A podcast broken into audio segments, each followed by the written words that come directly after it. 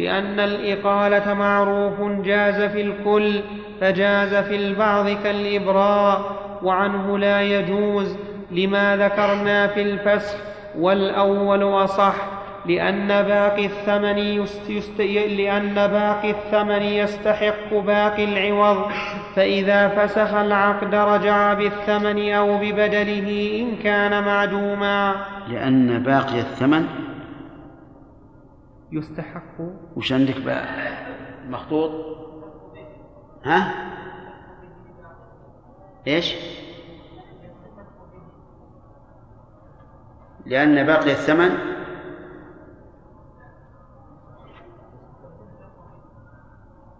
يستحق به. يستحق به. هذا أصح. لا بد من زيادة.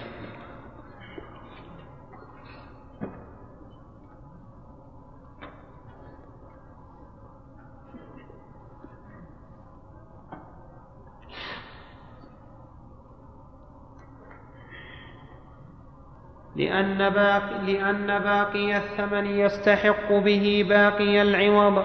فإذا فسخ العقد رجع بالثمن أو ببدله إن كان معدوما وليس له صرفه في عقد آخر قبل قبضه. لقول النبي صلى الله عليه وسلم من أسلف في شيء فلا يصرفه إلى غيره. وقال القاضي يجوز أخذ العوض عنه.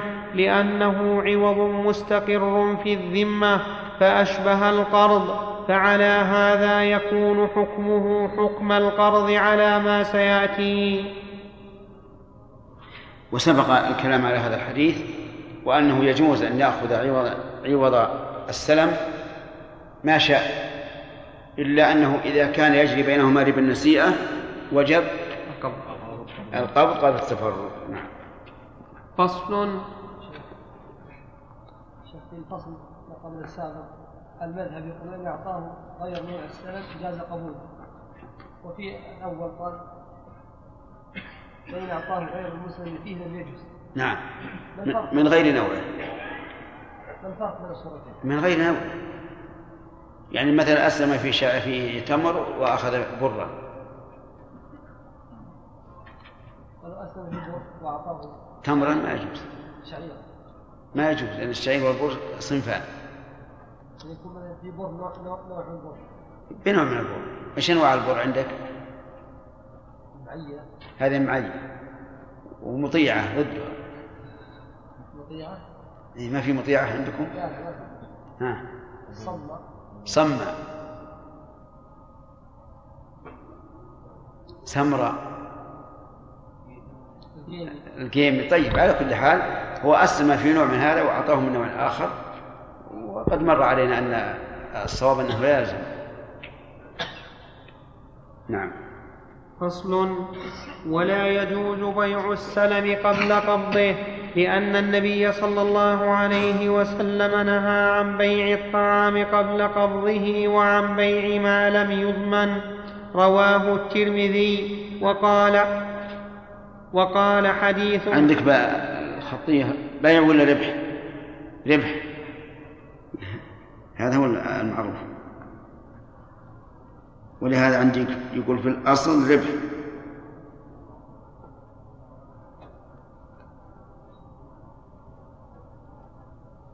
لكن يقول ولفظ المطبوع. والمطبوع و ولفظ المطبوع. كيف؟ هو الأصوب والمطبوع هو الأصوب لا- فأثبتناه من سنن الترمذي. نعم. كيف؟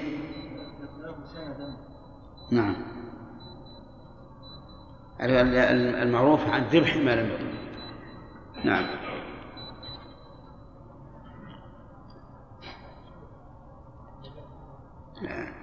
يرجى الأصل الترمذي. انتهى الوقت. نعم.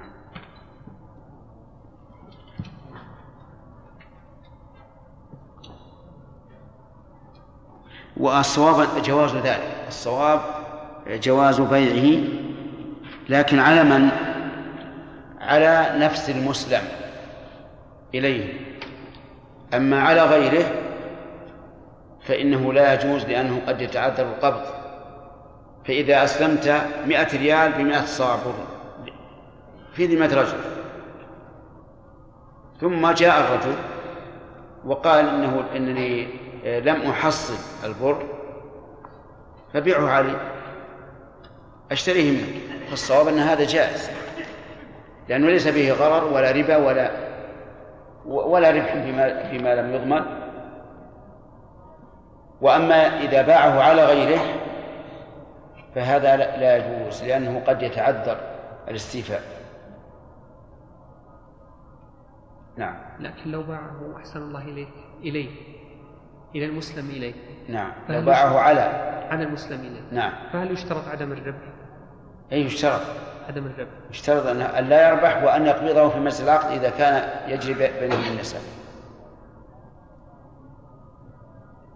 ولأنه مبيع لم يدخل في ضمانه فلم يجز بيعه كالطعام قبل قبضه ولا تجوز التونية فيه ولا الشركة لما ذكرنا في الطعام ولا الحوالة به لأنها إنما تجوز بدين مستقر. هذا أيضا الصواب جواز الحوالة به. والحوالة به أن يكون للمسلم إليه دين في ذمة شخص. فيقول المسلم إليه للمسلم أحلتك بما في ذمتي لك على فلان. ما المعنى؟ وأما قوله إنه إنه دين غير مستقر فيقال جميع الديون غير مستقرة. من يضمن أن فلانا الذي عليه الدين يوفيني على كل حال؟ نعم. لأنها إنما تجوز بدين مستقر والسلم بعوض الفسخ ولا تجوز الحواله على من عليه سلم لأنها معاوضة بالسلم قبل قبضه ولا يجوز بيع السلم من بائعه قبل قبضه. وهذه أيضا الصحيح جواز الحوالة عليه. وليست بيعا حتى الناس لا يسمون الحوالة بيعا. فإذا كان الإنسان على شخص مسلم إليه مئة صاع وآخر يطلب المسلم مئة صاع. فقال أحلتك بمئة الصاع على ما في ذمة المسلم إليه؟ فأي مانع في ذلك إذا قبل؟ نعم. ولا يجوز بيع السلم من بائعه قبل قبضه. لقول النبي صلى الله عليه وسلم من أسلف في من أسلم في شيء فلا يصرف إلى غيره ولأنه بيع للمسلم فيه فلم يجز كبيعه من غيره. وعرفت من الصحيح؟ جواز بيعه ممن هو عليه. لكن بشرط أن لا يربح وشرط آخر التقابض قبل التفرق إذا باعه في شيء يجري بينهما ربا النسيئة. وأنا أعطيتكم بالأول قاعدة وهي أن الأصل في البيوع الحل الحل فأي إنسان يقول هذا حرام نقول هذا الدليل. وذكرنا لكم أيضا سابقا أن الأصول التي التي ينبني عليها النهي في البيوع ثلاثة. وهي آدم؟ الغرض. والجهالة. والجهالة. والغرر هو الجهالة. الغرر والظلم والربا. الغرر والظلم والربا. والربا من الظلم لكن قد يأتي أحيانا ربا بلا ظلم.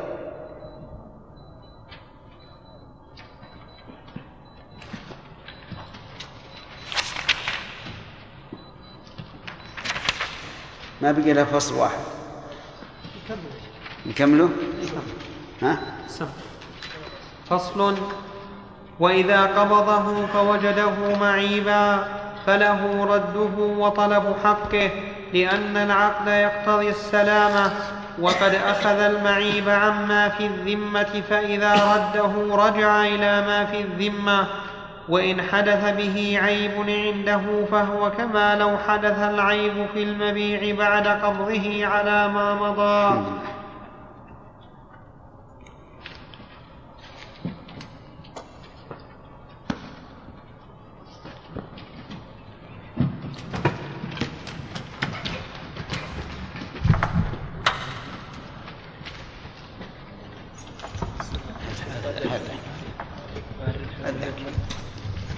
نعم إيش؟ طيب.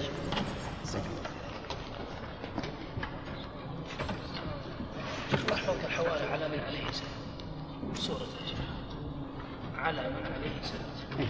أنت تطلب 100 ريال 100 صاع وأحلتك على الذي في ذمة السلام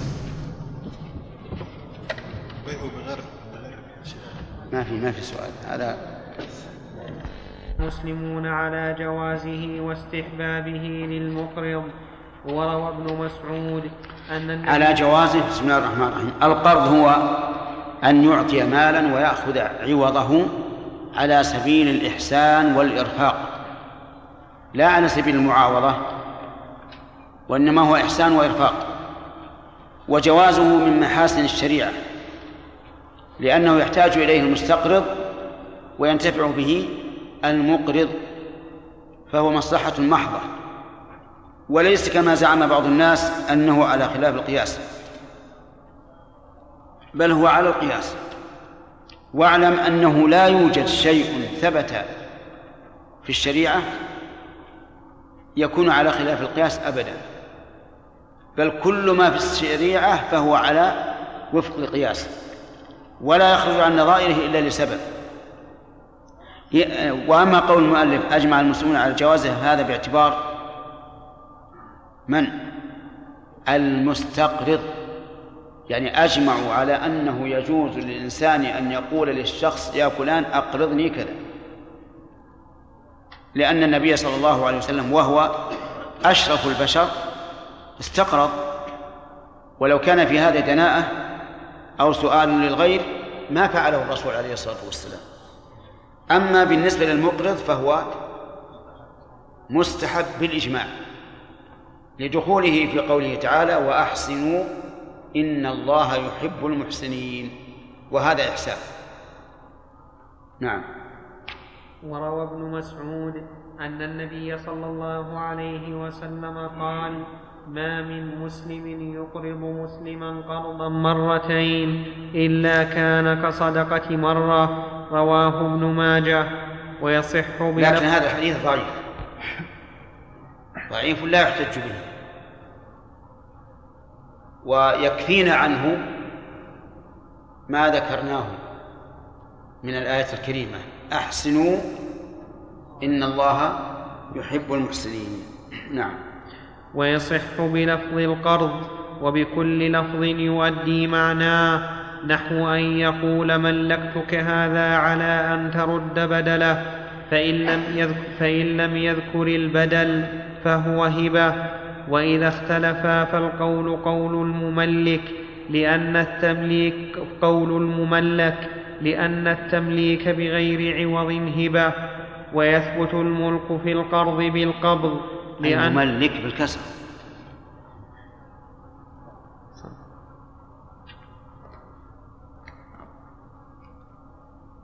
فالقول وإذا اختلفا فالقول قول المملك لأن التمليك بغير عوض هبة ويثبت الملك في القرض بالقرض. يعني وتحتاج إلى دليل إلى بينة. وعندي عندك الظاهر سقط. يقول لأن الظاهر معه لأن التمليك. لأن الظاهر معه. نعم.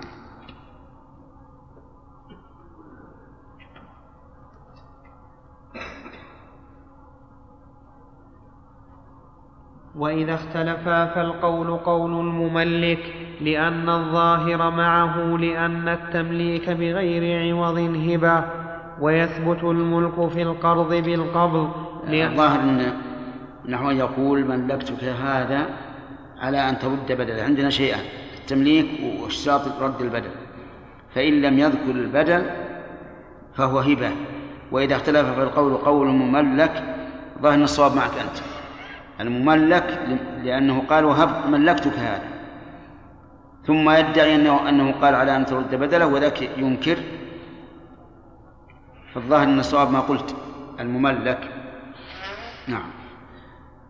نحو أن يقول ملكتك هذا على أن ترد بدله فإن لم يذكر البدل فهو هبة. وإذا اختلفا فالقول قول المملك لأن الظاهر معه لأن التمليك بغير عوض هبة. ويثبت الملك في القرض بالقبض لأنه عقد يقف التصرف فيه على القبض فوقف الملك عليه كالهبة.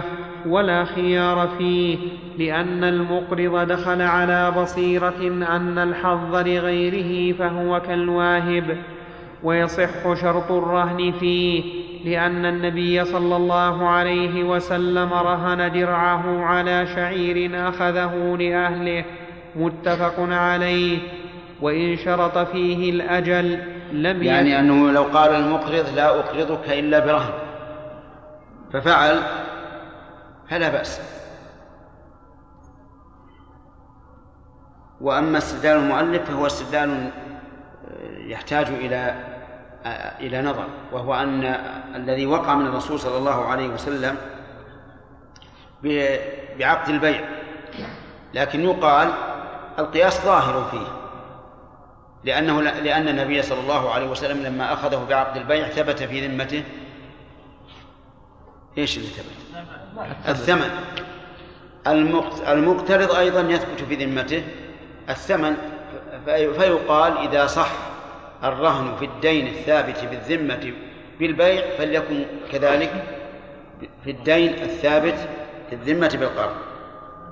فإن قال قائل لو اشترط المقرض الرهن وقال لا أقرضك حتى ترهنني بيتا ففعل هل يصح القرض؟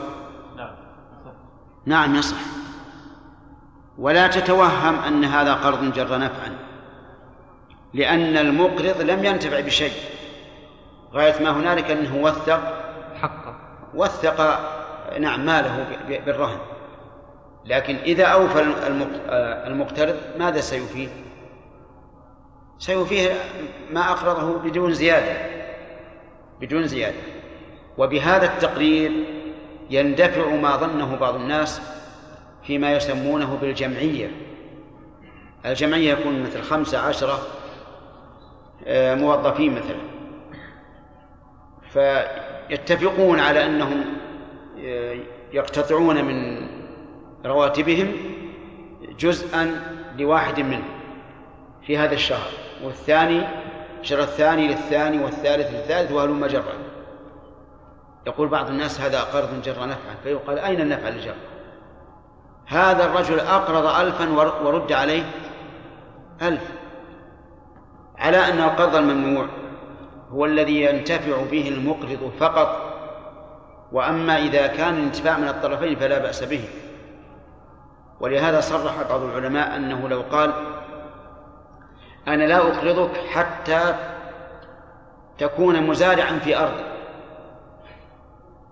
لأن المالك يريد أن تعمر الأرض. فإذا قال ذلك واتفق عليه فلا بأس. مع أن المالك الآن انتفع. والمقترض انتفع. انتفع أيضا. وحينئذ خرج عن الربا. لأن الربا إنما يكون فيه الزيادة لمن؟ مقرض. نعم لأخذ الربا فقط. أما هنا فالانتفاع من الجميع للجميع. نعم. وإن شرط فيه الأجل لم يتأخر ووقع عندنا لم يتأجل نسخة.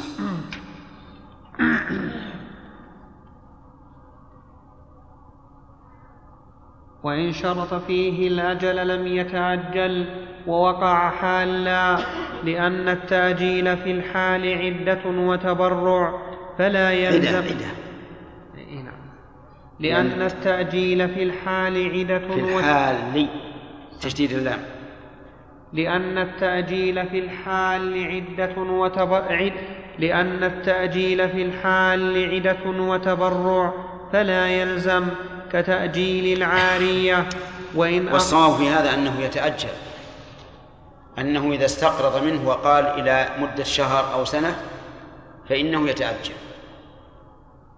ولا يحق ولا يجوز للمقرض أن يطالب به قبل الأجل.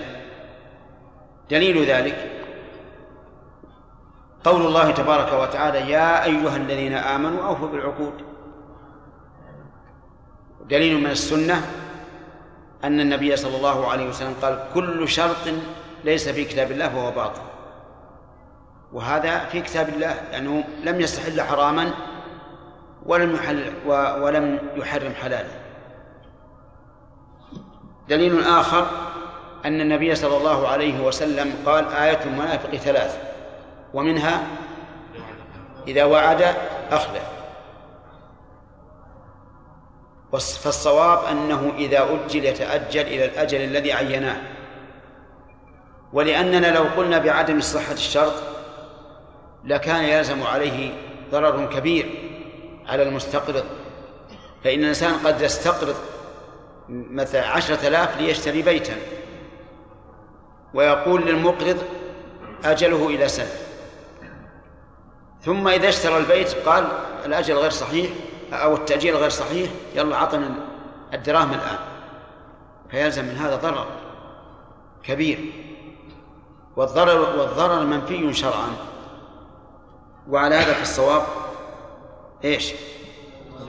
أنه يلزم بالتأجيل وأما قياسه على العارية فنحن نمنع هذا نمنع الأصل. وإذا منعنا الأصل منعنا الفرع. فنقول العارية تتأجل بالتأجيل أيضا. فلو جاء شخص الإنسان وقال أعرني هذا الإناث ثلاثة أيام لأنه سيأتيني ضيوف. فيقول نعم خذ ثلاثة أيام. ثم بعد ساعة أو ساعتين يأتي ويقول هات هات العارية. هذا ما يجوز. فالصواب أن العارية تتأجل والقرض يتأجل إذا اشترطه الطرفان لعموم الأدلة ولا دليل على المنع. نعم. وإن أقرضه تفاريق ثم طالبه به جملة لزم المقترض ذلك لما قلناه فإن أراد المقرض الرجوع في عين ماله وبذل المقترض مثله فالقول قول المقترض لأن الملك قد زال عن العين بعوض فأشبه البيع اللازم. وإن أراد المقترض رد عين المال لزم المقرض قبوله لأنه بصفة حقه فلزمه قبوله كما لو دفع إليه المثل. واضح. ما يحتاج تعليق. نعم. فصل ويصح قرض كل ما يصح السلم فيه لأنه يملك بالبيع ويضبط بالصفة فصح قرضه كالمكيل إلا بني آدم. فإن أحمد رضي الله عنه كره قرضهم فيحتمل التحريم.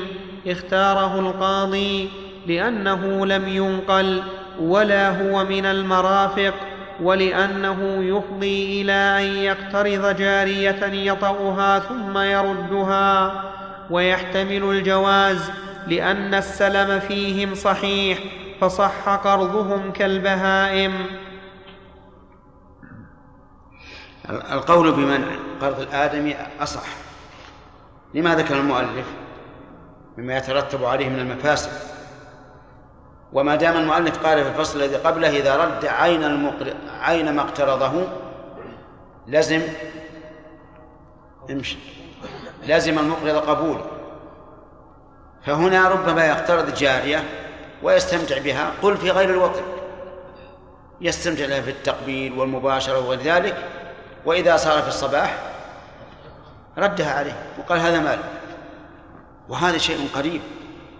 يعني لو فتح الباب فما أكثر الذين يلجونه ويفسدون به. فالصواب منع قرض بني آدم. ويقال إذا كنت تريد أن تستقرضه فهنا طريق آخر وهو الشراء.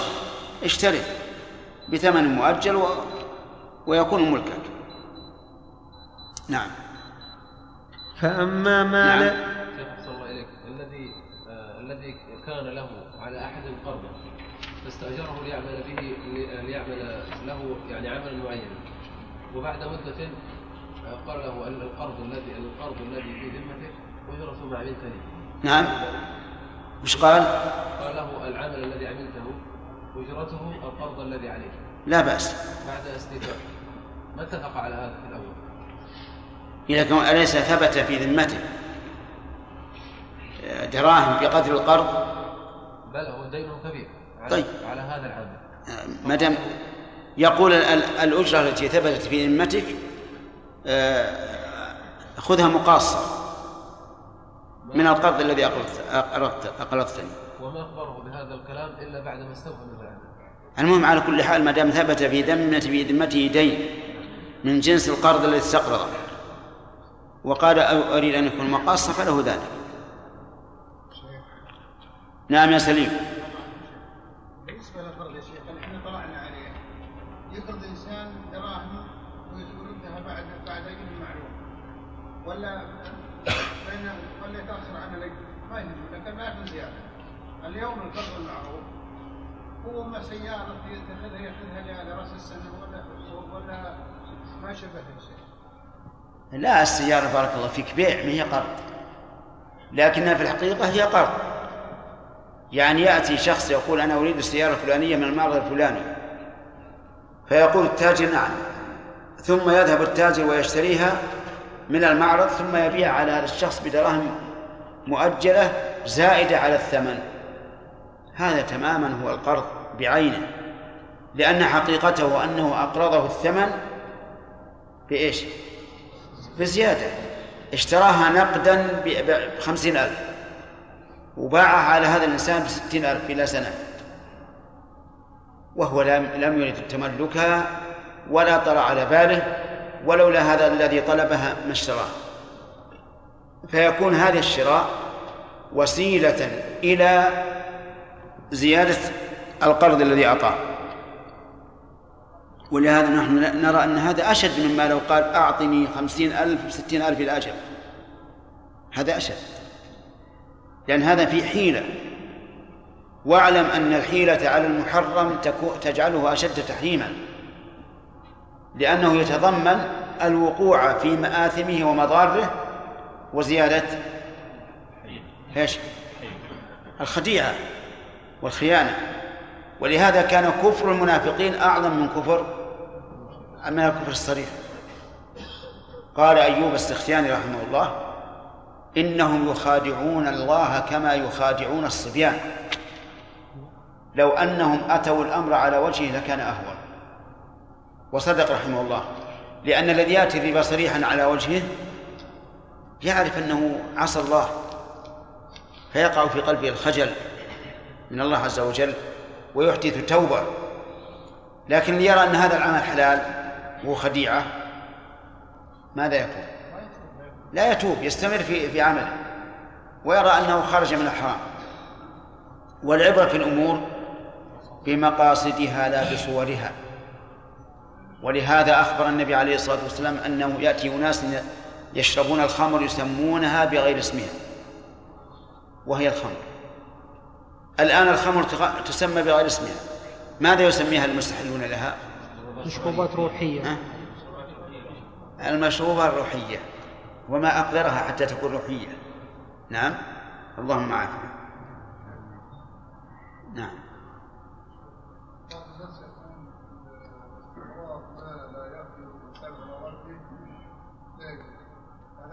مثل إيش؟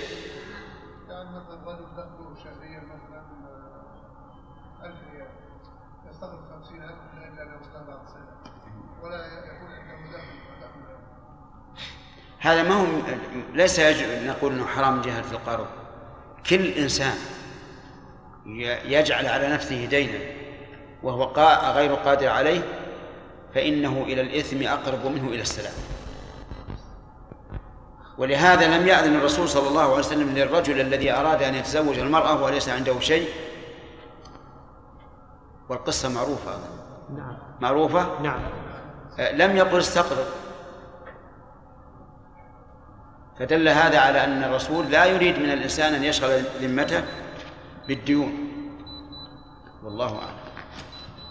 فأما ما لا يصح السلم فيه كالجواهر ففيه وجهان أحدهما لا يجوز ذكره أبو الخطاب لأن القرض يقتضي رد المثل وهذا لا مثل له والثاني يجوز قاله القاضي لأن ما لا مثل له تجب قيمته والجواهر كغيرها في القيمة ولا يجوز القرض قول القاضي هو الصحيح أنه يجوز ثم إن أمكن أن يردها أن أن يرد القرض على صفة ما اقترض فهذا الواجب وإن لم يمكن فالقيمة.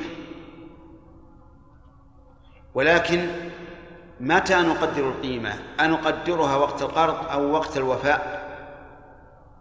الظاهر وقت القرض لأنه من حين أن دخلت ملك المقترض صار الثابت في ذمته قيمتها. نعم.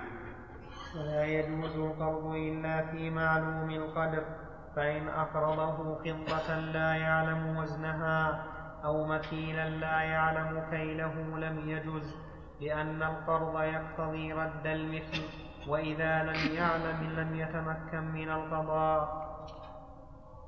معلوم. لا بد من معرفة القدر لأنه إذا لم يعرف القدر حصل النزاع والشقاق بين المقرض والمقترض. نعم. فصل ويجب رد المثل في المثليات لأنه يجب مثله في الإتلاف ففي القرض أولى فإن أعوز المثل فعليه قيمته لأنها حينئذ ثبتت في الذمة. عندنا فعليه قيمته حين حين أعوز ألحقوها.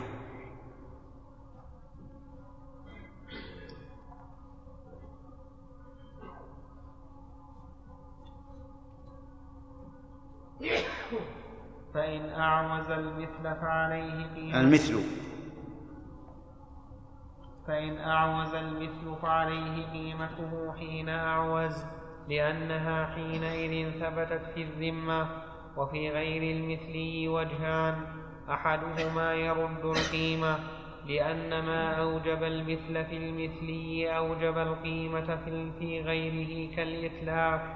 والثاني يرد المثل لما روى أبو رافع أن النبي صلى الله عليه وسلم استسلف من رجل بكرا فقدمت عليه إبل للصدقة فأمر أبا رافع أن يقضي الرجل بكرا فرجع إليه أبو رافع فقال يا رسول الله لم أجد فيها إلا خيار الرباعيا فقال أعطه إياه فإن من خير الناس فإن من خير الناس أحسنهم قضاء رواه مسلم ولأن ما يثبت في الذمة في السلم يثبت في القرض بخلاف الإتلاف فإنه عدول فأوجب القيمة لأنه أحصر والقرض ثبت للم... ثبت والقرض ثبت للمرف للمرفق. فهو نعم. عدوان؟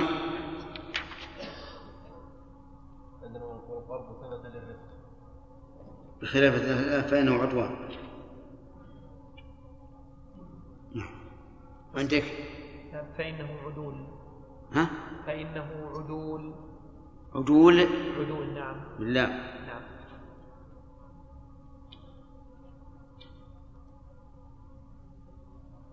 العدوان أحسن أحسن عدوان أحسن.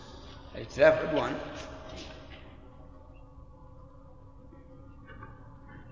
بخلاف الإتلاف فإنه عدوان فأوجب القيمة لأنه أحصر.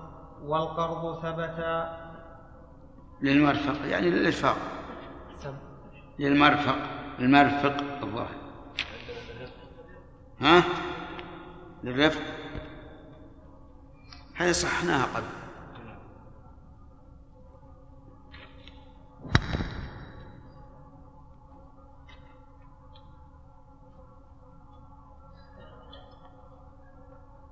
نعم.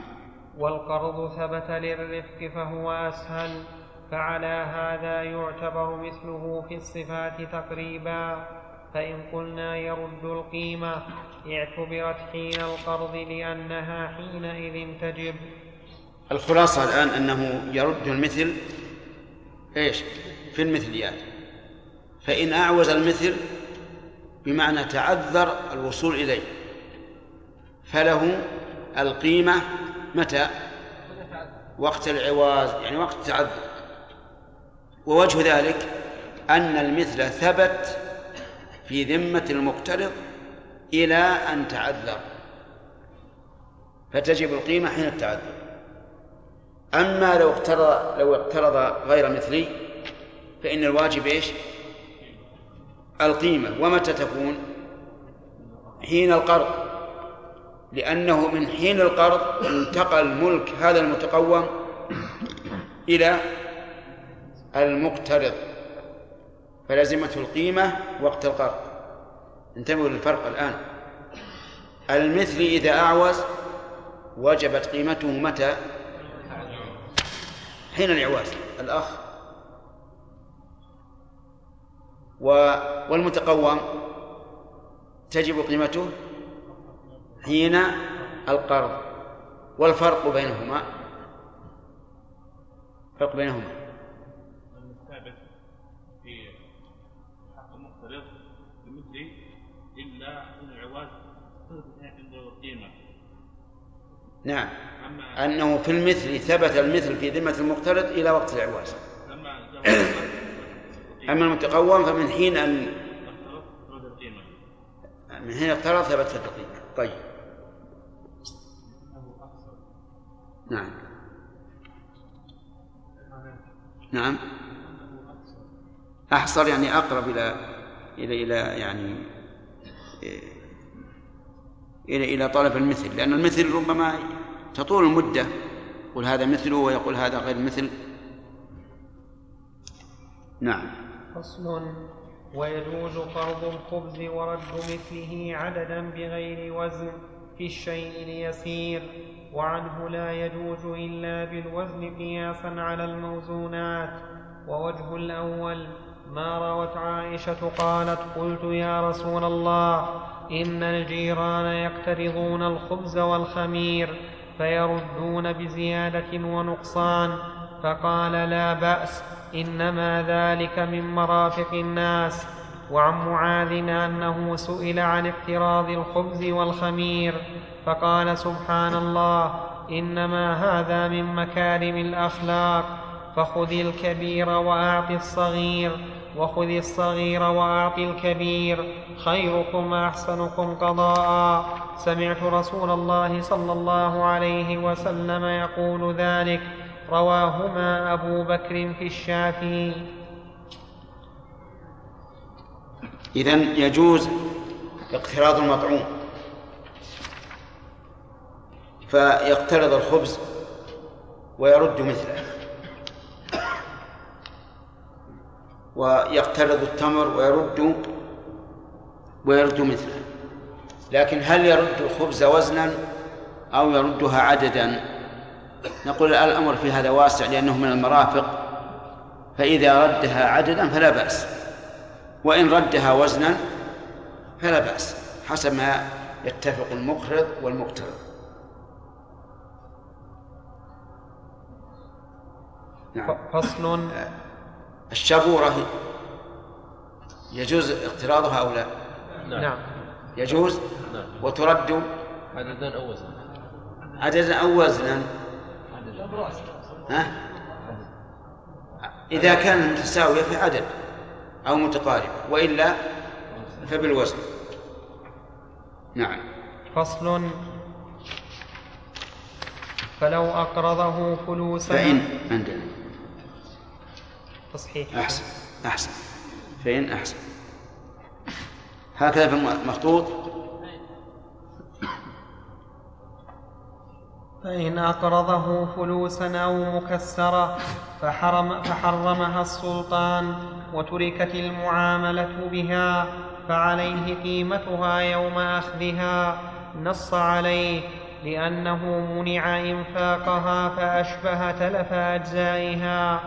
فإن لم تترك المعاملة بها لكن رخصت فليس له إلا مثلها لأنها لم تتلف.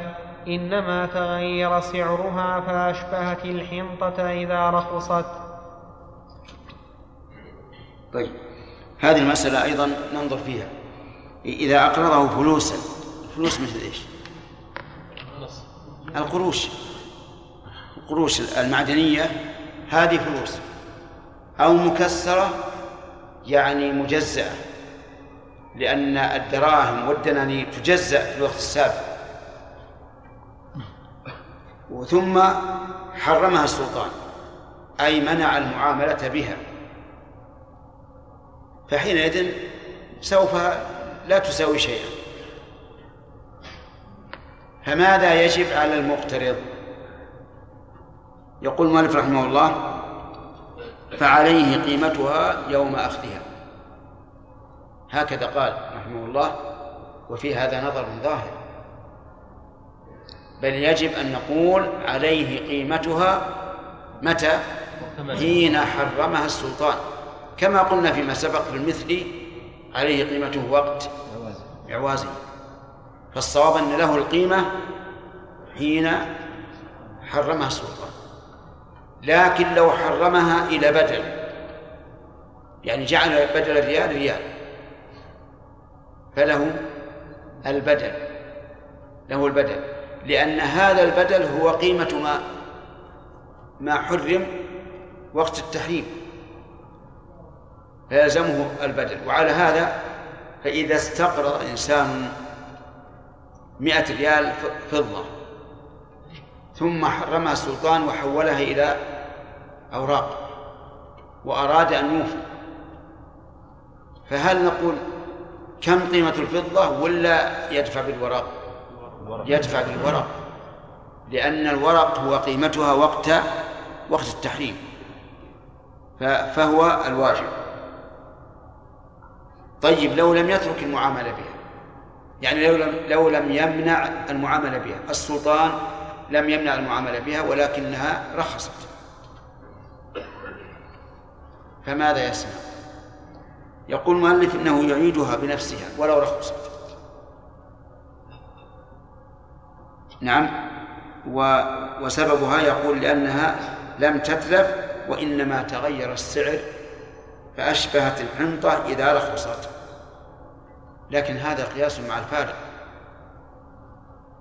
لأنه إذا حرمت المعاملة بها لم تكن نقدا الآن. لم تكن نقدا. صارت كأنها سلعة من السلع. كأنها ثوب كأنها إناء كأنها فالصواب أنه إذا حرمت المعاملة بها فله القيمة. متى؟ يوم وقت المعاملة. سواء رخصت أو زادت أو بقيت على على سعرها. نعم. ولم يبقى. نعم.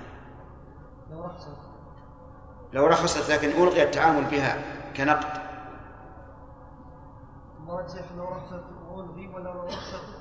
لا حرمها. حرمها. يعني منع التعامل بها على كنقد.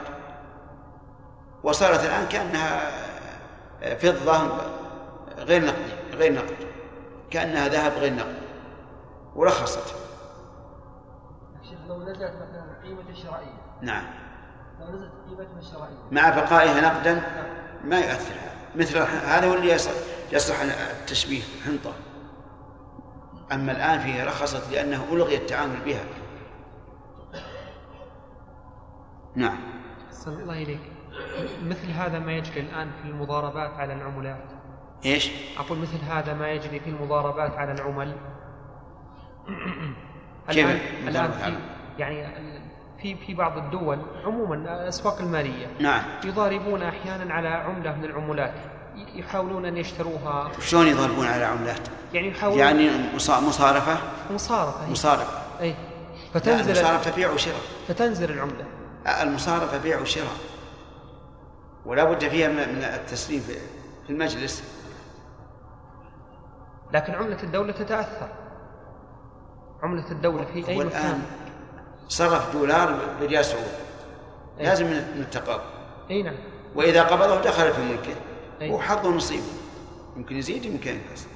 اي لا لا أقصد. لكن هذه ثابته بالذمة القرض. أنا فاهم الشيخ ها. وش الأشكال؟ هو الآن اقترض منه ألف ريال. زين. لما اقترض منه الألف ريال الألف في هذا اليوم تساوي 300 دولار. نعم.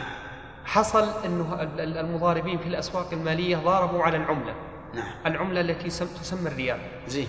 فلما حان وقت الوفاة صارت الألف ريال تساوي 250 دولار. آه. هي يعطيها ألف ريال ولا يهم؟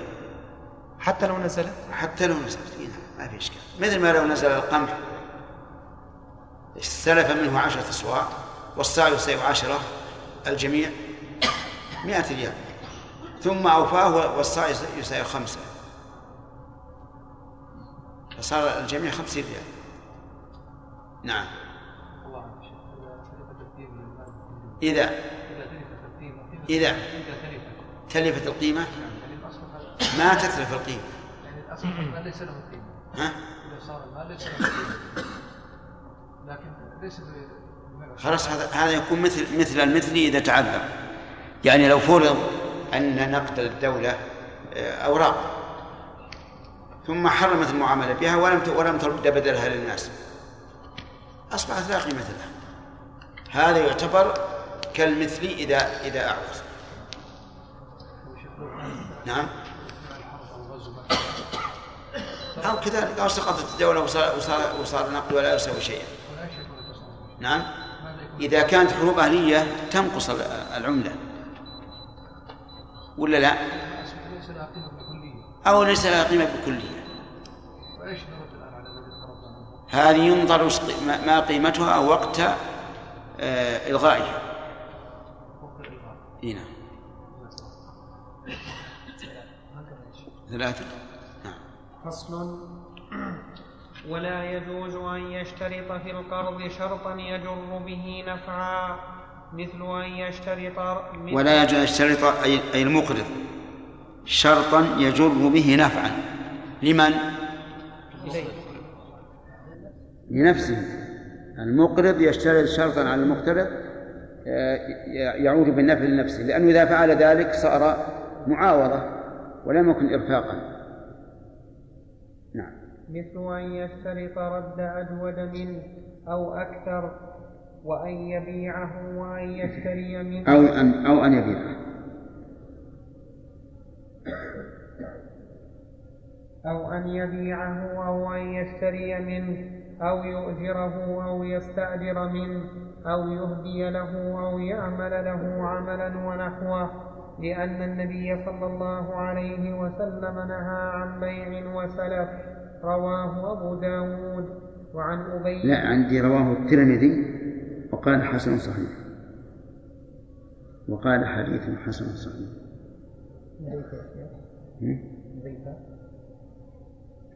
لا يحتاج يراجع الأصل. هل هو في أبي داود أو في الترمذي؟ ما ما ندري. نعم. وعن أبي يراجع صالح؟ تراجع.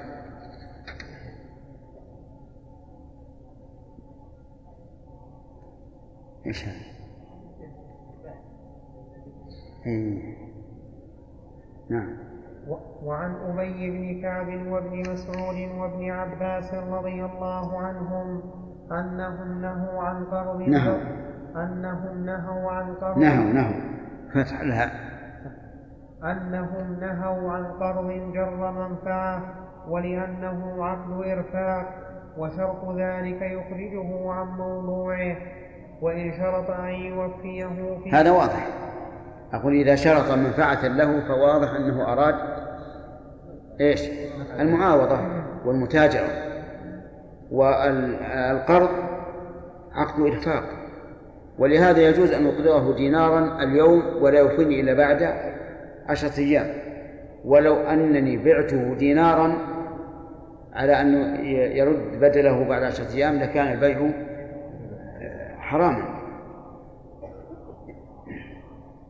وإن شرط أن يوفيه في بلد آخر ويكتب فيه سفتجة إلى بلد في حمله إليه نفع لم يجز ذلك. إلى بلد في حمله إليه نفع لم يجز لذلك. فإن لم يكن لحمله مؤونة فعنه الجواز لأن هذا ليس بزيادة قدر ولا صفة فلم يفسد به القرض كشرط الأجل.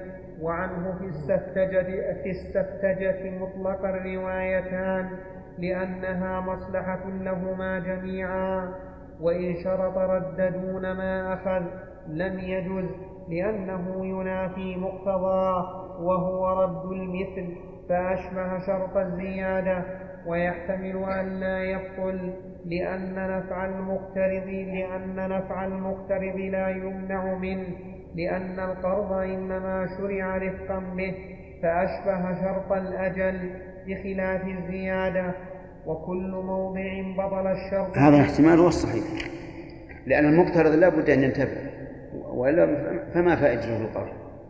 أما السفتجة فتسمى الحوالة تسمى في عرف الناس الحوالة مثل أن يكون شخص له مال في مكة. وهو في المدينة. فاقترض من شخص مالا وأحاله به على على ماله في في مكة. هذا لا بأس به. ويسمى سفتجة. والصحيح أنه لا بأس بأخذ عمولة عليها لأن فيها مصلحة للطرفين. فالمحيل يستفيد السلامة سلامة ماله وذاك يستفيد الأجرة. والله موفق. ويأتي إن شاء الله بقية البحث في الفصل هذا.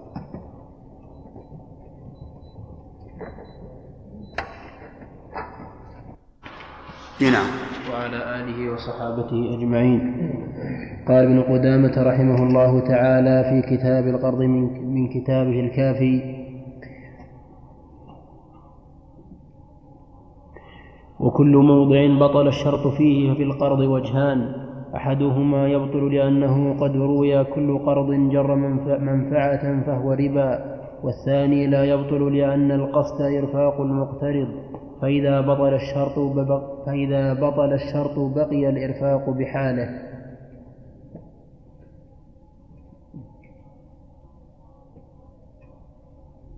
هذه قاعدة. ضابط. كل موضع بطل الشرط فيه ففي القرض وجهان. والصواب أنه إن أخرجه عن موضوعه وهو الإرفاق بطل. وإن لم يخرج فإنه لا يقبل. ومعلوم أن المنفعة الخاصة بالمقرض تخرجه عن موضوعه لأن المقرض في هذه الحال لم يقرضه تقربا إلى الله ولا إحسانا إليه وإنما أقرضه للمصلحة المالية. فيكون كالمعاوضة تماما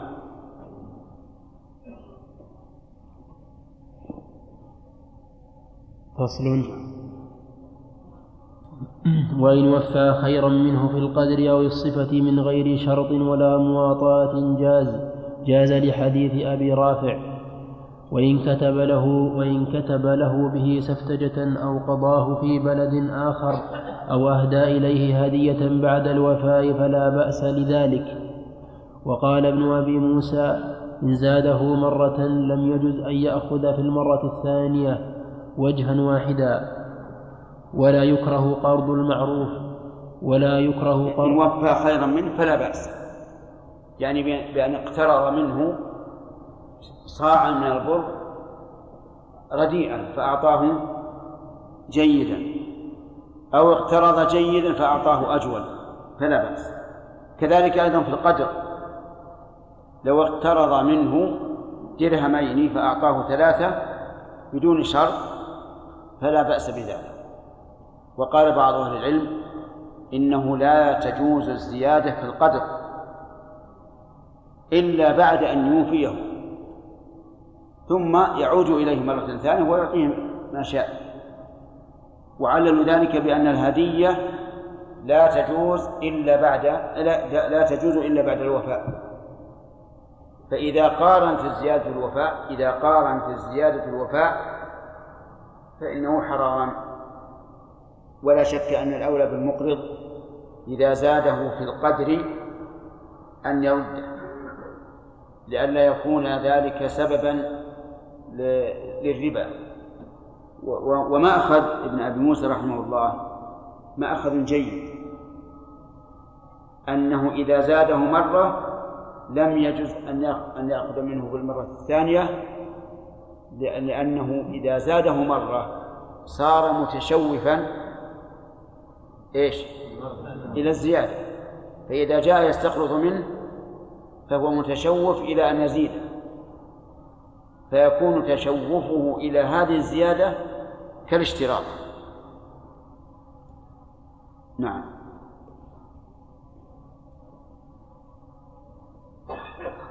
ولا يكره قرض المعروف لحسن القضاء وذكر القاضي. لا بحسن القضاء. ولا يكره قرض المعروف بحسن القضاء.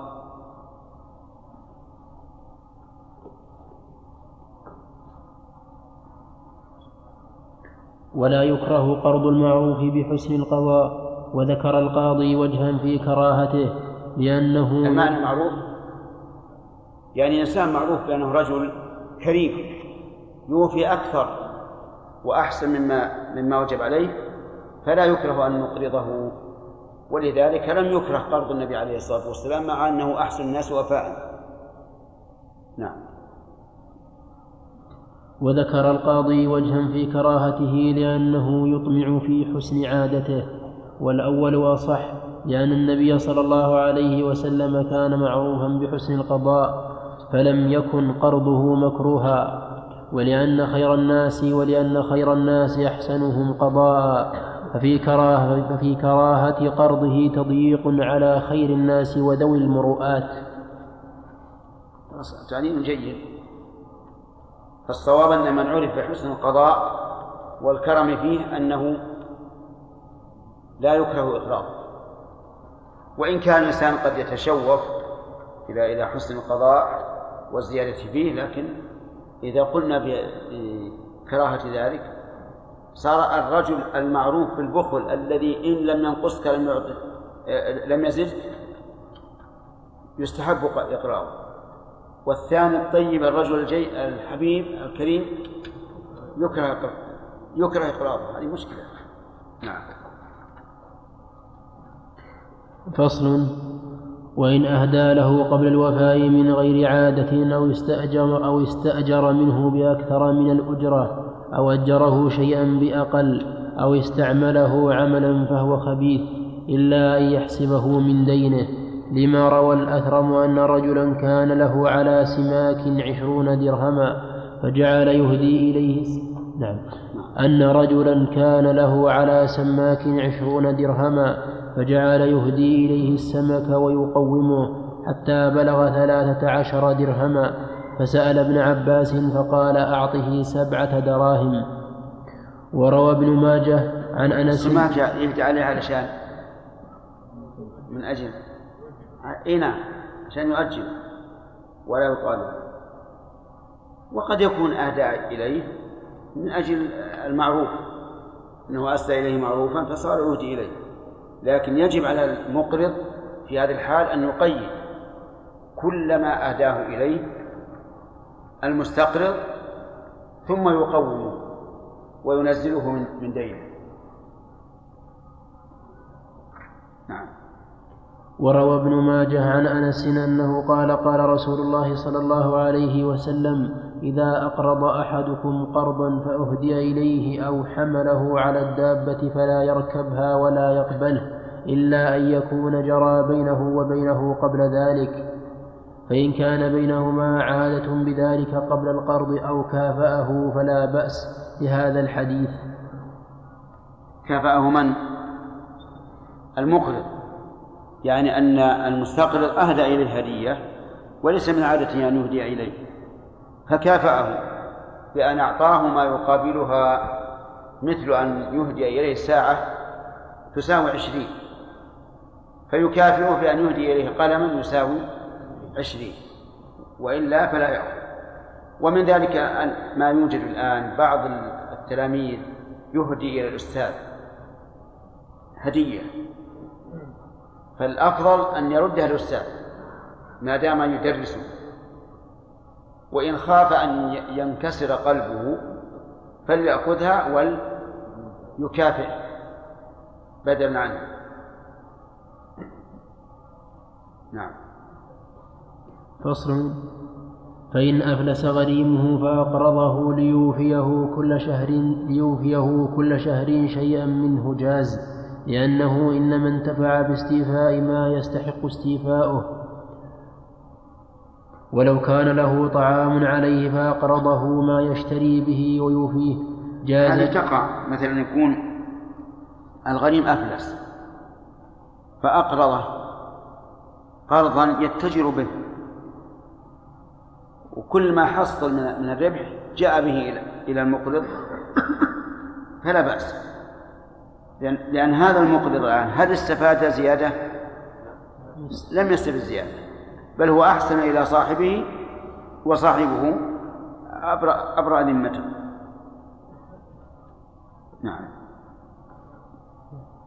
ولو كان له ومن هنا نعرف أن ما يسميه الناس الآن بالجمعية لا تدخل في القرض الذي جر نفعا لأن جميع المقرضين ما انتفعوا بزيادة. كل واحد منهم أقرض الآخر وسيوفيه بدون زيادة. وصفتها أن يجتمع عشرة أو أكثر وأقل ويخصم من راتبهم شيئا معينا يعطونه واحدا منهم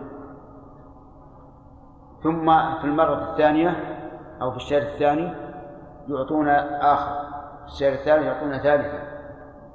فهذا لا بأس ولا حرج فيه إطلاقا. بل هو إحسان وقضاء حاجة لأن الإنسان ربما يحتاج في بعض الشهور أكثر من راتبه. نعم. ولو كان له طعام عليه فأقرضه ما يشتريه به فأقرضه ما يشتريه به ويوفيه جاز لذلك. ولو أراد تنفي ولو أراد تنفيذ نفق هذا في الحقيقة يعني نادر. لأنه صار يقرضه ما ما يوفيه به يؤجله وينظره ولا حاجة يطلبه فإذا قال قائل ربما يحتاج الطعام الذي كان أقرضه من قبل. قلنا إذا احتاج الطعام الذي كان أقرضه من قبل يشتريه بنفسه. ولو أراد تنفيذ نفقة إلى عياله فأقرضها رجلا ليوفيها لهم فلا بأس لأنه مصلحة لهما لا ضرر فيه ولا يرد الشرع بتحريم ذلك. قال القاضي ويجوز قرض مال اليتيم للمصلحة مثل أن يقرضه في بلد ليوفيه في بلد آخر ليربح خطر الطريق. وفي معنى هذا قرض الرجل قرض الرجل فلاح نعم. نعم. فلاح وفي معنى هذا قرض الرجل فلاحه حبا يزرع يزرعه في أرضه أو ثمنا يشتري به بقرا, بقرا وغيرها لأنه مصلحة لهما. وقال ابن أبي موسى هذا خبيث. والصحيح أنه جائز لأنه مصلحة له. فالزارع استفاد الزرع وصاحب الأرض استفاد زرع أرضه. وهذا ما أشرنا إليه من قبل وقلنا إن القرض الذي يحرم هو الذي يجر نفعا يختص به من؟ المقرض أما إذا كان لهما جميعا أو للمقترض وحده فلا بأس.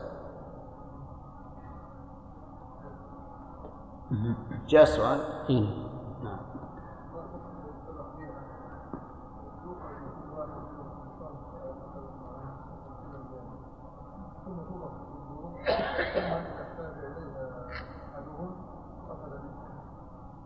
قرضا. كونها قرضا ولا تبرعا؟ لا لا شيء. هذا من باب التعاون. نعم. فصل. وإذا قال المقرض إذا مات إذا مت فأنت في حل. فهي وصية صحيحة. إذا مت. إذا وإذا قال المقرض إذا مت فأنت في حل فهي وصية صحيحة. وإن قال إن مت فأنت في حل لم يصح. هي وصية صحيحة بشرط أن لا تزيد على الثلث. فإن زادت على الثلث وقفت على إجازة الورثة.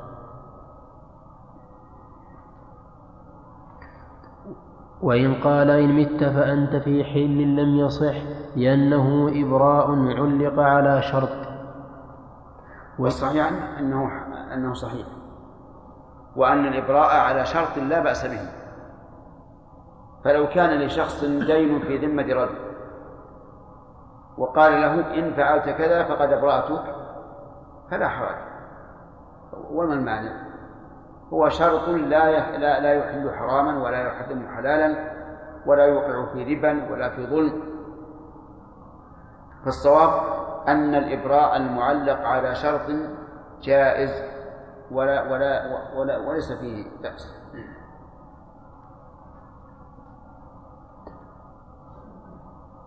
وإن قال اقترض لي مئة ولك عشرة صح لأنها جعالة على ما بذله من جاهه.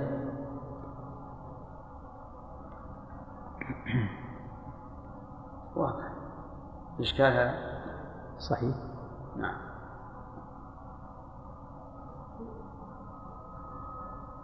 مش وإن لكن صحيح يا شيخ. أي صحيح. ما في ما في معنى. وإن قال تكفل عني بمئة ولك عشرة لم يجز لأنه يلزمه لأنه يلزمه أداء ما كفل به فيصير له فيصير له على المكفول. فيصير بمنزلة من أقرضه مئة فيصير قرضا جر نفعا. واضح هذه واضح. إذا قال تكفل عني بمئة ولك عشر فالذي قال هذا كان الدين اللي عليه كم؟ مئة. فكفله هذا الرجل. ثم إن هذا الرجل طالبه الدائن بالوفاء لأن الكفيل يلزم بالوفاء عن عن مكفوله فإذا أوفاه فسيوفيه مئة ويأخذ من المكفول مئة وعشرة. فيكون حينئذ قرضا جر نفعا. فلا يجوز. نعم. نعم. ولو إيش؟ الأول ما كذلك جر نفعا أي؟ الأول لك عشرة أقرضني ولك عشرة. ما أقرض. ما قال أقرض. استقرض لي.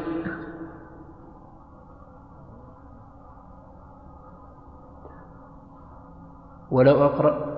نعم واضح.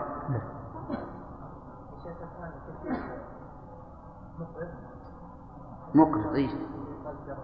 إذا أوفى عن المكفول فهذا إقراض له. واضح؟ واضح ولا لا؟ طيب. ولو أقرضه تسعين عددا بمئة عددا وزنهما واحد وكانت لا تتفق رؤوسهما فلا بأس به لأنه لا تفاوت بينهما في قيمة ولا وزن. وإن كانت تتفق في موضع برؤوسهما لم يجز لأنها زيادة. فصل ف... نعم. هذا ما هو موجود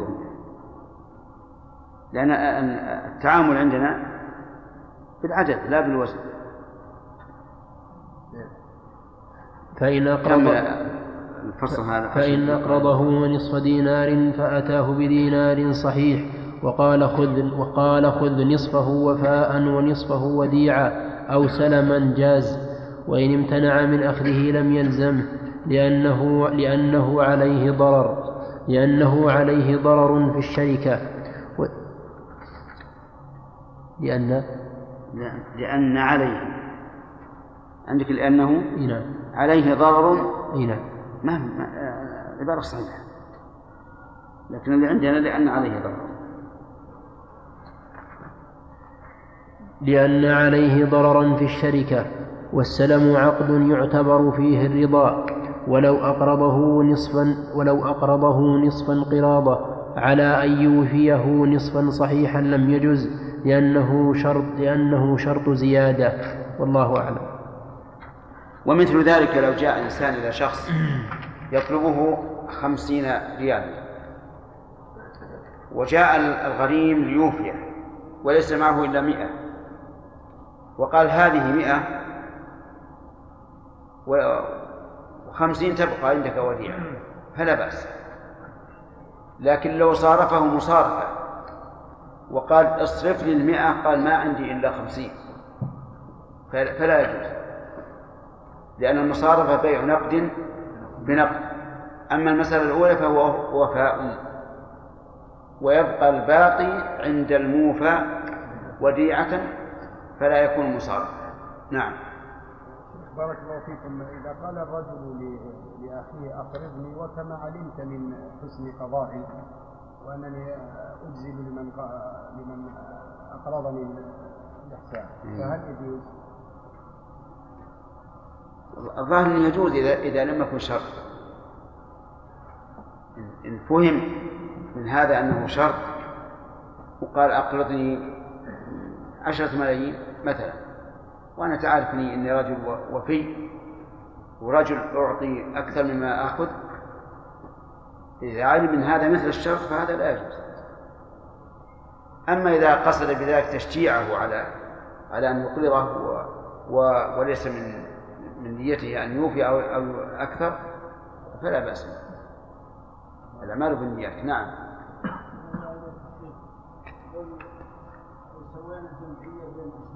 نعم. لا أخذت 19 أو تسعة عشر. نعم. إيش؟ إيه لا الباقيين سوف يقل سوف يأخذ- يأخذون أقل من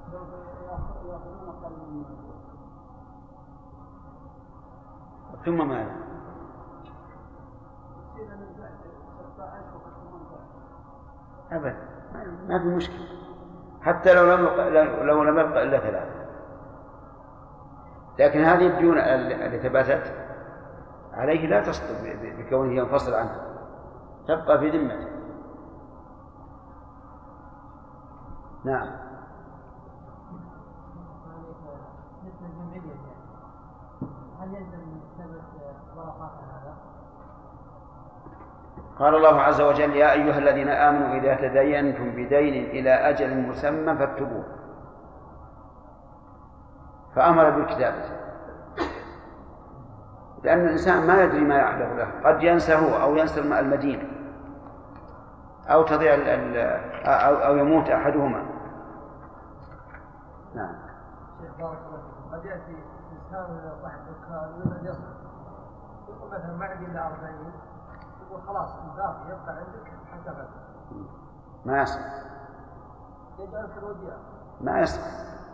لأن لو قلنا بهذا لكان كل واحد يريد أن ربا النسيئة يتخلص بهذا. ولو اشترى من صاحب دكان مثلا أعطاه 100 وجد رجع لا بأس. لأن الفرق بينهم. لأنه لما اشترى سلعا السلع فيما بين مع, مع النقود ليس بي- بينها ربا نسيئة. وليست مصارفة فقال هذه 100 ريال وأنا شاري بخمسين تبقى عندك هذه وديعة. لأن هذه الخمسين هذه ما لا ما لا عوض بالنسبة لصاحب الدكان لكن يعني كأنه الصورة يعني يأخذ المئة ثم يصرفها يأخذ حقه لا بأس إذا إذا أخذه وصرفه وأعطى حقه ما في مشكلة. يصرفها من دكان آخر وتبقى عنده. أما إذا كان يريد أن يوفيه وقد اشترى منه حاجة بخمسين ريال وبقي خمسين وقال هذه مئة. قال ما عندي صرف. جاء يبقى وديعة. لكن إذا صارفه مئة بخمسين ثنتين ثم قال والله ما عندي. هذا لا يجوز. نعم. الحين المشكلة. يروح دكان ثاني؟ لا لو ما حصل عنده هذا يبغى ياخذ 50 يقول خذها رهنا عندك. خذها رهنا عندك وأقرضني خمسين ريال. انتهى الوقت. نبينا محمد وعلى آله وأصحابه اللهم صل وسلم فهذا بحث مختصر في تخريج حديث النهي عن بيع وسلف. فالحديث قد رواه أبو داود عن عمرو بن شعيب عن أبيه عن جده عن جده أن النبي صلى الله عليه وسلم قال لا يحل سلف وبيع. وكذلك رواه الترمذي والنسائي وأحمد كلهم باللفظ السابق. ولم أجد أحدا منهم قد أخرجه باللفظ الذي ذكره ابن قدامة رحمه الله في الكافي. فالظاهر لي والعلم عند الله. وهو ما هو؟ لازم تذكره. نعم. أي. أقول مثل هذه قصد توجيه في البحث. إذا ذكر وليس بين أيدي بين أيدي القارئ لازم تنص عليه. نعم. والظاهر فالظاهر لي والعلم عند الله أن ابن قدامة ساقه بالمعنى بدليل أنه قال بعد نهاية الحديث رواه الترمذي وقال حديث حسن صحيح. وهذه اللفظة قد قالها الترمذي بعد نهاية حديث لا يحل سلف وبيع. هذا ما وصلت إليه كيف؟ قالوا إيش؟ يقول فالظاهر لي والعلم عند الله أن ابن قدامة ساقه بالمعنى بدليل أنه قال بعد نهاية الحديث رواه الترمذي وقال حديث حسن صحيح. وهذه اللفظة قد قالها الترمذي بعد نهاية حديث لا يحل سلف وبيع. هذا ما وصلت إليه بعد في بحثي المتواضع. وخير الكلام ما قل ودل. جزاك الله خير. وأشكر شيخنا جزيل الشكر على إتاحة الفرصة لي للبحث. والله سبحانه وتعالى أعلم. طيب. الآن وش الفرق بين كلام ابن قدامة وبين لفظ الترمذي. الترمذي ماذا قال؟ ها؟ لا ماذا قال في لفظ الحديث؟ لا لفظ الحديث.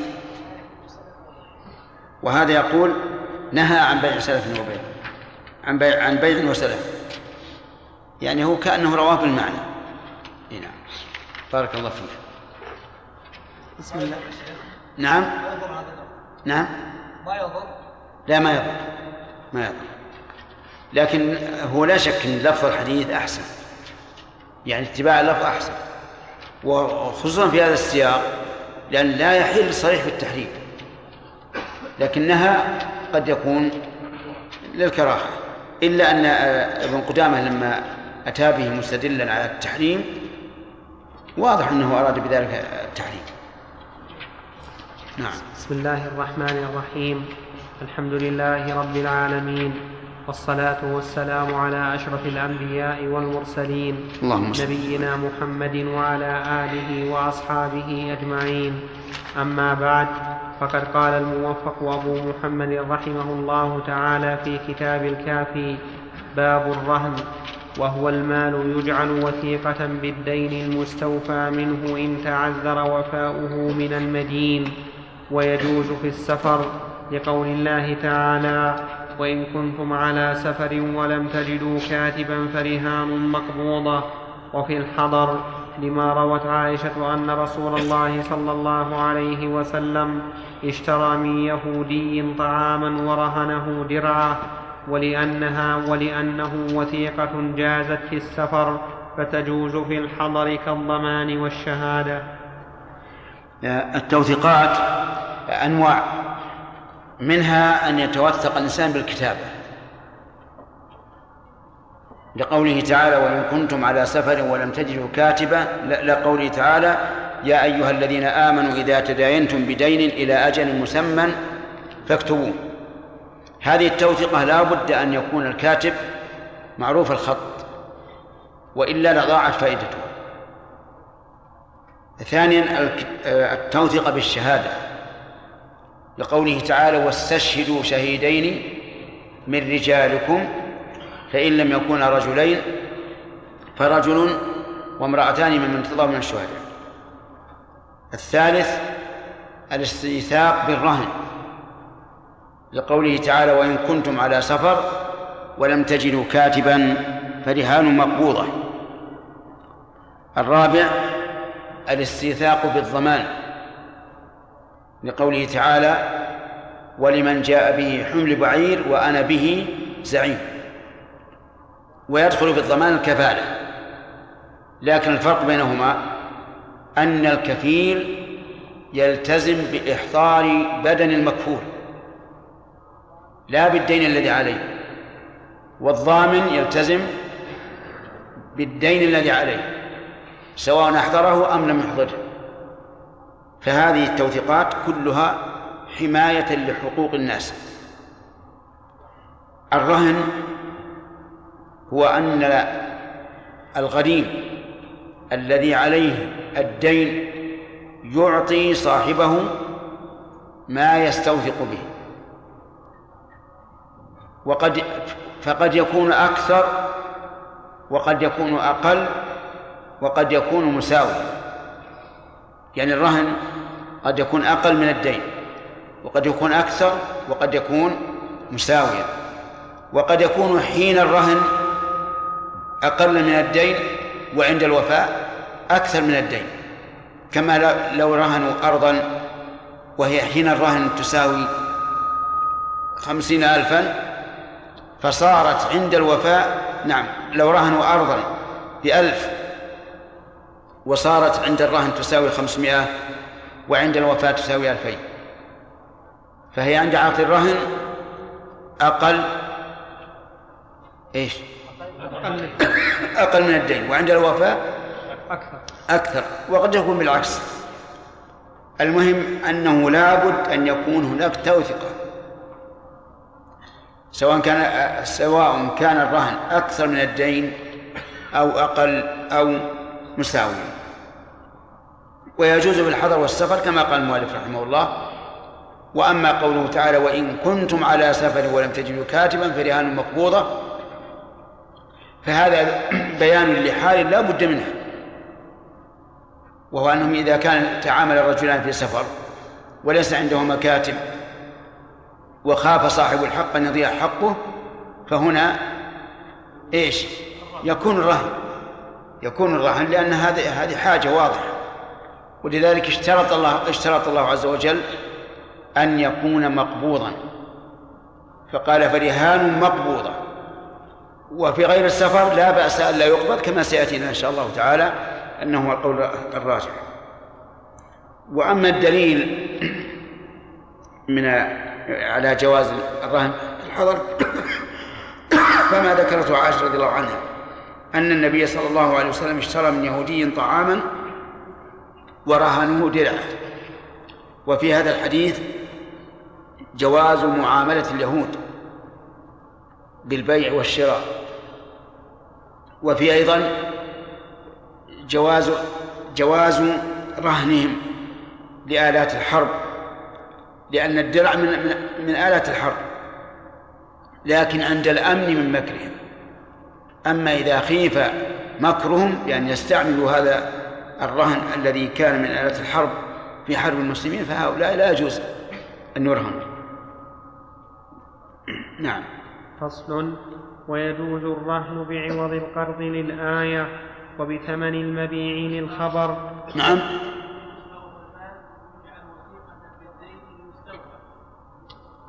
المستوفى منه. ليستوفى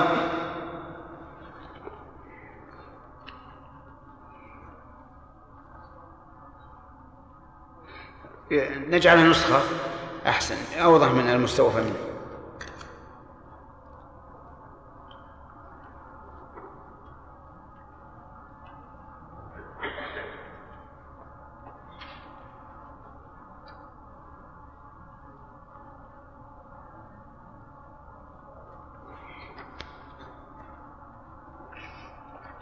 نعم. فصل ويجوز الرهن بعوض القرض للآية وبثمن المبيع للخبر وكل دين يمكن استيفاؤه منه كالأجرة والمهر وعوض الخلع ومال الصلح وأرش الجناية والعيب وبدل المتلف قياسا على الثمن وعوض وعوض قياسا. قياسا على الثمن وعوض القرض. وفي دين المسلم روايتان إحداهما عندنا السلم وفي دين السلم صحيح أصح.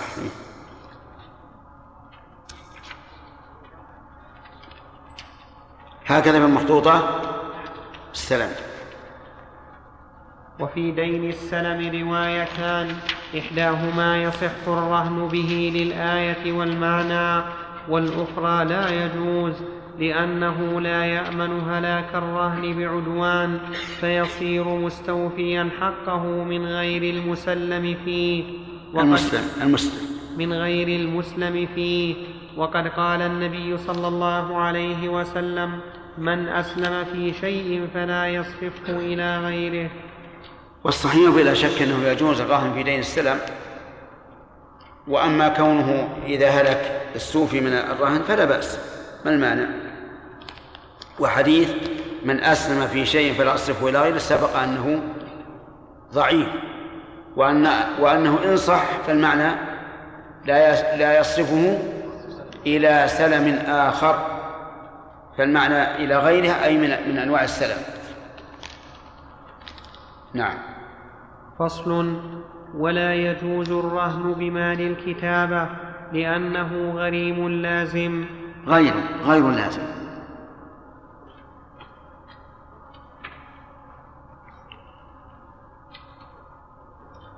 ولا يجوز الرهن بمال الكتابة بمال الكتابة لأنه غير لازم فإن للعبد تعجيز نفسه ولا يمكن استيفاؤه من الرهن لأنه لو عجز صار هو والرهن لسيده ولا يجوز بما يحمل العاقلة من الدية قبل الحول لأن ما ذكره ما ذكره المؤلف رحمه في الكتابة واضح لكن ما هي الكتابة؟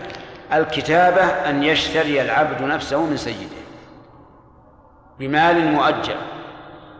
أن يشتري العبد نفسه من سيده بمال مؤجل وهي جائزة بل واجبة إذا طلبها العبد وعلمنا أن فيه خيرا. كما قال الله تعالى والذين يبتغون الكتاب مما ملكت أيمانكم فكاتبوهم إن علمتم فيهم خيرا. فيأتي العبد ويقول لسيده أنا أريد أن أشتري نفسي, نفسي منك. فيجيبه السيد. فلا بأس. بل هو مأمور بذلك إن علم فيه خيرا.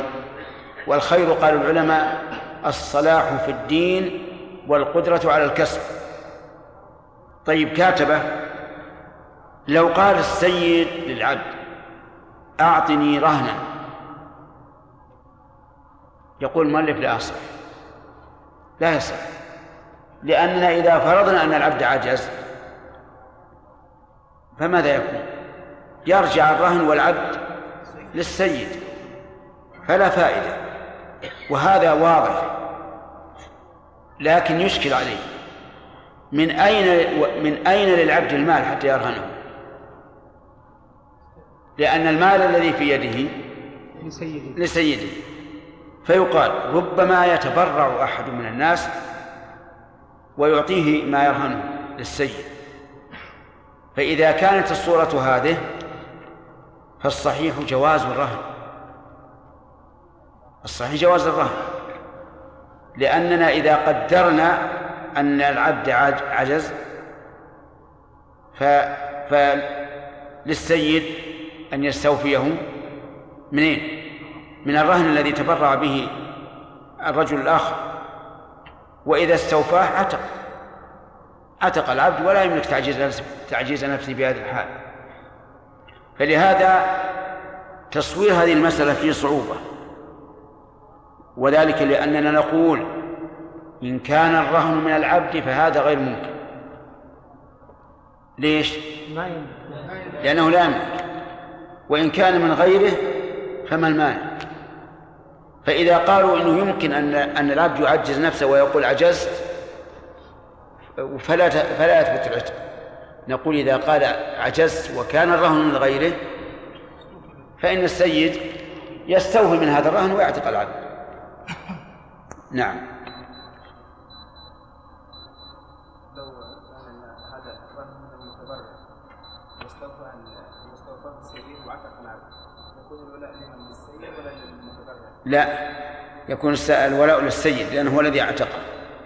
والرهن إنما جعل للسيف فقط إلا إذا باعه عليه هذا شيء ثاني نعم. ولا يجوز بما يحمل العاقلة من, الدي من الدية قبل الحول لأنه لم يجب ولا يعلم أن مآله إلى الوجوب. فإنه يحتمل فإنه يحتمل حدوث ما يمنع وجوبه ويجوز الرهن به بعد الحول لأنه دين مستقر معلوم هذا؟ لا يا شيخ ها؟ ما هو معلوم؟ يا بشر طيب العاقلة هي العصبة أو ذكور العصبة الذين يحملون الدية فيما إذا قتل الإنسان خطأ يعني لو إنسان دعس رجال فعلى من تكون الدية؟ تكون على عاقبته. إذا قال أولياء الميت المقتول نحن نريد أن تعطونا رهنا فإنه لا يلزم ولا يصح الرهن لأنه ربما في أثناء السنة يفتقر أحدهم أو يموت أما بعد تمام الحول واستقرار الدية على العاصبة على العاقلة فإنه يجوز الرهن. كيف ذلك؟ لأن العاقلة تؤجل عليهم الدية ثلاث سنوات. فمثلا إذا مضى سنة ثبتت الدية الآن. فإذا جاء أولياء المقتول وطالبوا بها وقالوا أعطونا إياها. قالوا ليس عندنا الآن شيء لكن نعطيكم رهنا. يجوز أو لا؟ يجوز. يجوز. لأن لأن الدية الآن ثبتت واستقرت. فأما إذا كان قبل السنة فلا يجوز لأنهم يقولون لا يلزمنا أن نسلم قبل السنة. وفي هذا الأثناء ربما يوجد مانع يمنع من وجوب الدية عليهم. نعم. ولا يجوز بالجعل في الجعالة قبل العمل لعدم الوجوب ويجوز بعده. وقال القاضي يحتمل, جو يحتمل جواز الرهن به قبل العمل لأن مآله إلى الوجوب.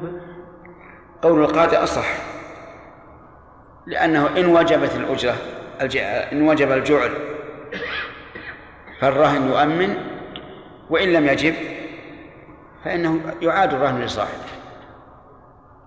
ولا يصح الرهن بما ليس بثابت في الذمة كالثمن المتعين والأجرة المتعينة والمنافع المعينة.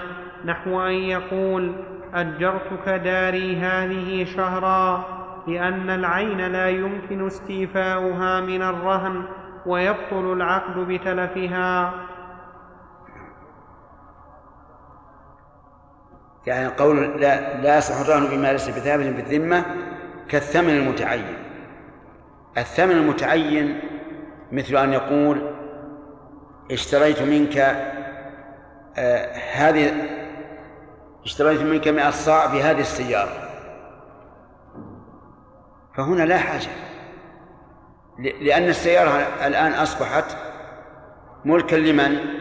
ملكا للبائع. فلا حاجة إلى الرهن. كذلك الأجرة المتعينة بأن قال استأجرت منك هذه الدار بهذه الدراهم. لكنها ما ما تثبت إلا بعد استيفاء المنفعة. فلا يصح أن نجعل فيها رهنا لأنها هي عينها ثابتة للمؤجر. ما هو نعم. واضح؟ نعم. ما هو واضح؟ أي الأول الأولى ولا الثانية؟ الأولى. الأولى. الأولى اشترى منه شيئا. اشترى منه شيئا بثمن مؤجل هذا الثمن المؤجل في هذه السيارة عينة لكن لا لا يسلمها إلا بعد سنة لأنها ثمن مؤجل. نقول لا حاجة للرهن لأن نفس العين نفس الثمن معين وسيبقى للبائع ملكا له لكن لا يجب تسليمه على المشتري إلا إذا تمت المدة. نعم. وقياس هذا أنه لا يصح